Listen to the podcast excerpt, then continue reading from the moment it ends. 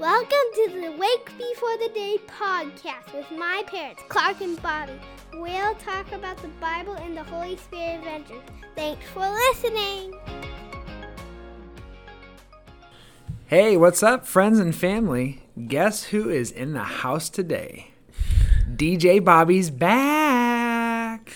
I don't feel like it should be that big of a deal, you guys. It's uh glad I'm glad to be here with you, but I feel like I'm with you all the time when I listen with all the with Kathy and Jody and with when Klarc when it's just Klarc. So I I am glad to be back with you guys though. And I'm It's sure you're going to be entertained today because we're at our kitchen table. And we not only have four kids now, now we have five that are going to be making noises. And Winnie's still And a here. dog. And, don't forget about Winnie. And Oh, Grandma's never. here too. Oh, and grandma. We have all kinds of creatures and humans and animals running around this joint, and a fish behind me. All right, so we're diving in, yay. just like old times' sake, precious. is. It's good. I know. I know. Okay, Mark chapter 11 is today, Mark cha- Wednesday. Mark chapter eleven is we right. just had Easter. yeah, had a good Easter. What uh, what stood out to you? Well, uh, let's think. I I just love reading in the Gospels, so that's been fun to be back in the Gospels with you guys. But one of the really the only thing was standing out to me from verse eleven, which right my Bible is not even there right now. So let me flip there. Uh, I'm gonna blame Quinn. I know. She was up here with my phone, laptop, microphones, and your Bible. So Ew, typical. who knows what we're gonna find throughout the day? Anyway, it Amazon sounds purchases. Yeah. No, no. It sounds like this uh, in the NLT. So Jesus came to Jerusalem and went into the temple. After looking around carefully at everything, he left because it was late in the afternoon. Then he returned to Bethany with the twelve disciples. And then this is verse 12. The next morning, as they were leaving Bethany, Jesus was hungry. you guys, verse 11 and verse 12, they don't seem like they have just huge significance here. So you're laughing You because. Jesus is hungry. well, I just I'm hungry. what lifted for me was how there's these really simple mundane things that are all over in the gospels you know that jesus went out that he prayed by himself that he was hungry that he had a conversation with somebody you know whatever it might be in these two verses it's that he went to the temple and then he left because it was late and then in verse 12, we know that he was hungry. And it's these things, though, um, that lead him back to, you know, some kind of uh, an important conversation. In this case, in a, in a conversation about a fig tree, because what brought him to the fig tree was, you know, his hunger potentially. Anyway, and so I know this is a stretch for some of you. Bear with me. What stuck out to me, though, was how there's ordinary things, there's primal, instinctual things that happen to us all throughout the day. We get hungry we go places, we leave places, we you, like basic stuff here, you guys. Um, but Jesus uses them, and they actually are a way that He's led into a moment of teaching, or they're a way that we can experience, you know, Holy Spirit, or they're a way that maybe we can be led into a conversation with someone. You're like, how often do you have to eat a day? Well, you know, unless you're Seven. fasting. yeah, or, or unless you're one of our kids who eat 13 times a day and are in our fridge all day long, you probably are going to eat about three times a day.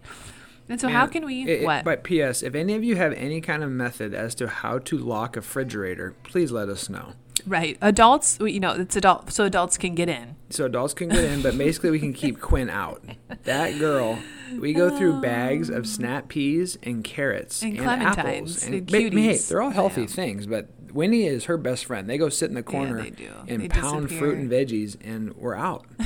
so, anyways, Yes, that's true. So, if you have any locking mechanisms that allow adults, but right now I'm thinking chain and padlock might be our best option, but everything else I've tried, the kids just rip off. we would lose the key or forget the code, and then then we'd be in trouble. It chain, chain cutters. Stop it.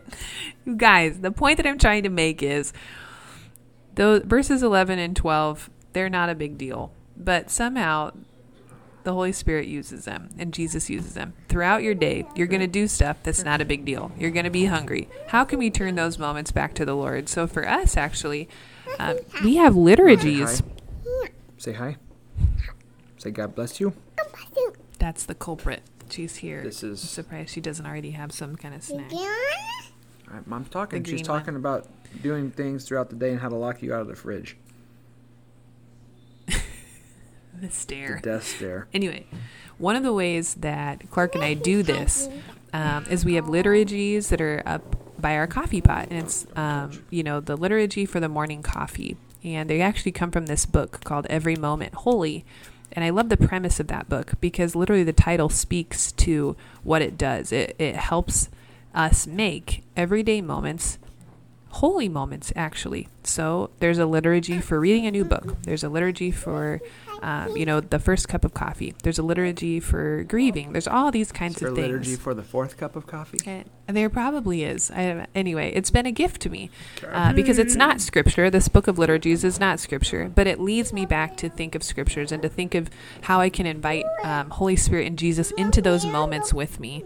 Um, throughout the day and so i just saw that in, in mark chapter 11 in these couple verses and uh, i was grateful for that okay come here There we go. Yeah, I've I've learned to appreciate the liturgies that are scattered throughout the house too. Um, we've got one for coffee, one for diaper changing, one for I forget what else, early but early morning things, and it's really really cool. So we uh, invite you to check out those books, Every Moment Holy. Um, what stood out to me is actually picking up on the next couple of verses. In the past, you might have heard me talk about the Markan sandwich, where Mark talks about topic A, and then talks about topic B, which coincides with topic A, but then finishes the sandwich and goes back to topic A. And that's what we have here. If you look at verses 12 through 14, it's kind of this odd passage about the, the fig tree. And we've talked about this in previous podcasts. But verse 12 begins by saying, The next day, as they were leaving Bethany, Jesus was hungry. Seeing the distance a fig tree in leaf, he went to find out if it had any fruit. When he reached it, he found nothing but leaves, because it was not the season for figs. Then he said to the tree, May no one ever eat fruit from you again. And his disciples heard him say it. Then what happens from here is that he goes to the temple. And when he gets there, he gets really frustrated because there's merchants and people selling things and animals and making money. It's a place of revenue, it's a place of business and trade. And he tells them, My house will be called a house of prayer for all nations, but you have made it a den of robbers. And that's when Jesus then starts flipping the tables and making a scene. But you notice what happens after this scene is it goes back to the withered fig tree. Pick it up at verse 20. In the morning, as they went along, they saw that fig tree withered from the roots. And Peter remembered and said to Jesus, Rabbi, look, the fig tree you cursed has withered. And so there you have Markan Sandwich. You have fig tree, temple, fig tree. And the point that uh, the Gospels and Jesus are trying to make here is that you can't appear to be one thing and then be another. For instance, fig tree. You're blooming as if you're going to have figs, and then I get to you, and there's no figs, and so you're cursed. When you're looking at this illustrious, beautiful temple, it's a place of worship. We're going to meet God there, and you get there, people are selling stuff, making money. There's no prayer. Jesus is saying your appearance is one thing, the way you um, um, kind of reveal yourself to the world and your image is one thing, but your Sure. heart is another. And so, one of the things that I'm wrestling with as I read this today is um, being authentic and genuine and allowing like the way we live our life to line up with our motivations, with our heart, with our convictions, with our beliefs, really. Um, oftentimes we'll ask people like how you doing? And on the outside they give you a thumbs up and a big smile like Yeah, i'm right. doing great. Life is good. God is good. Blessed. Woohoo. And then on the inside there's uh, addictions there's pain there's sin there's just all kinds of, of, of, of Yeah. messiness that's not submitted to the lord. And you're like you're not blessed. Your life's not good. You're putting up this appearance but it's not okay. In fact it's going to lead to uh, just devastation and, and problems. And so for me there's a fine line of one you're not going to go blast your thoughts and your fears and your questions to the whole world. Sure. and you're also not supposed to be fake. And so finding this balance of being authentic and genuine and finding the right place, the appropriate time to be real with, you know, your small group, your inner circle, your best friend, your accountability partner. So then who you are on Friday night always Yeah. matches with who you are on Sunday morning. And you again will hear us say that when we do baptisms or we do partner mission at church. But the Lord's calling us to be uh, consistent people, faithful people. And the way we present ourselves, again, should line up. Oh, thank you for that Pez wrapper. Um, should line up with, you know, our motivation, our walk with the Lord. And at the end of the day, God knows our heart. And so, um, like even when it comes to just following Jesus, period, those should line up. But especially at leadership for us at Emmanuel, um, we're wanting to be people of integrity. James talks about how like teachers are going to be held to a higher standard. And I was just mm-hmm. talking to Pastor Johnny. We're just wanting to make sure, like, for, instance, when it comes to our worship teams, we're talking through like our idea and our standard for leadership at Emmanuel. When it comes to our Instagram accounts and our Twitter accounts and our social media, our posts, like, mm. is what we're posting and tweeting when people see you on Sunday. Are those helping them grow in the Lord? Mm. Are you encouraging them in their walk, or is it a distraction? Because if it's a distraction, then we got to have a pro. We're gonna have a have a conversation, and someone might need to step down from singing potentially, or if ever it was a preacher or a small group leader or whatever. And and that's not to be you know a, a party fun killer here. It's it's actually just to say we're protecting the church and we want you know who people see us to be on the weekends to be who we are on Sunday mornings and that's what Paul uh, Mark's getting at here with the Markan sandwich. So hmm. That's good. Yeah, I think of Ananias and Sapphira too in Acts five. What What do you mean? Well, they they wanted to appear one way, but were doing another. That's when they were they sold like their property, and they went to the disciples and told them like, "Here's all of our money from selling the field. You can have it and go give it to the poor. We're really holy people." Blah blah right. blah. And then come to find out, they kept a portion of it for themselves, and those people get struck down dead. Hmm. It's like they're appearing one way, like, "Hey, we're so great. It's fig season," and you get there and there's no figs, or the temple's the spiritual place, and then. Hmm and then um, wait, they're selling stuff in there. So just trying to line it up.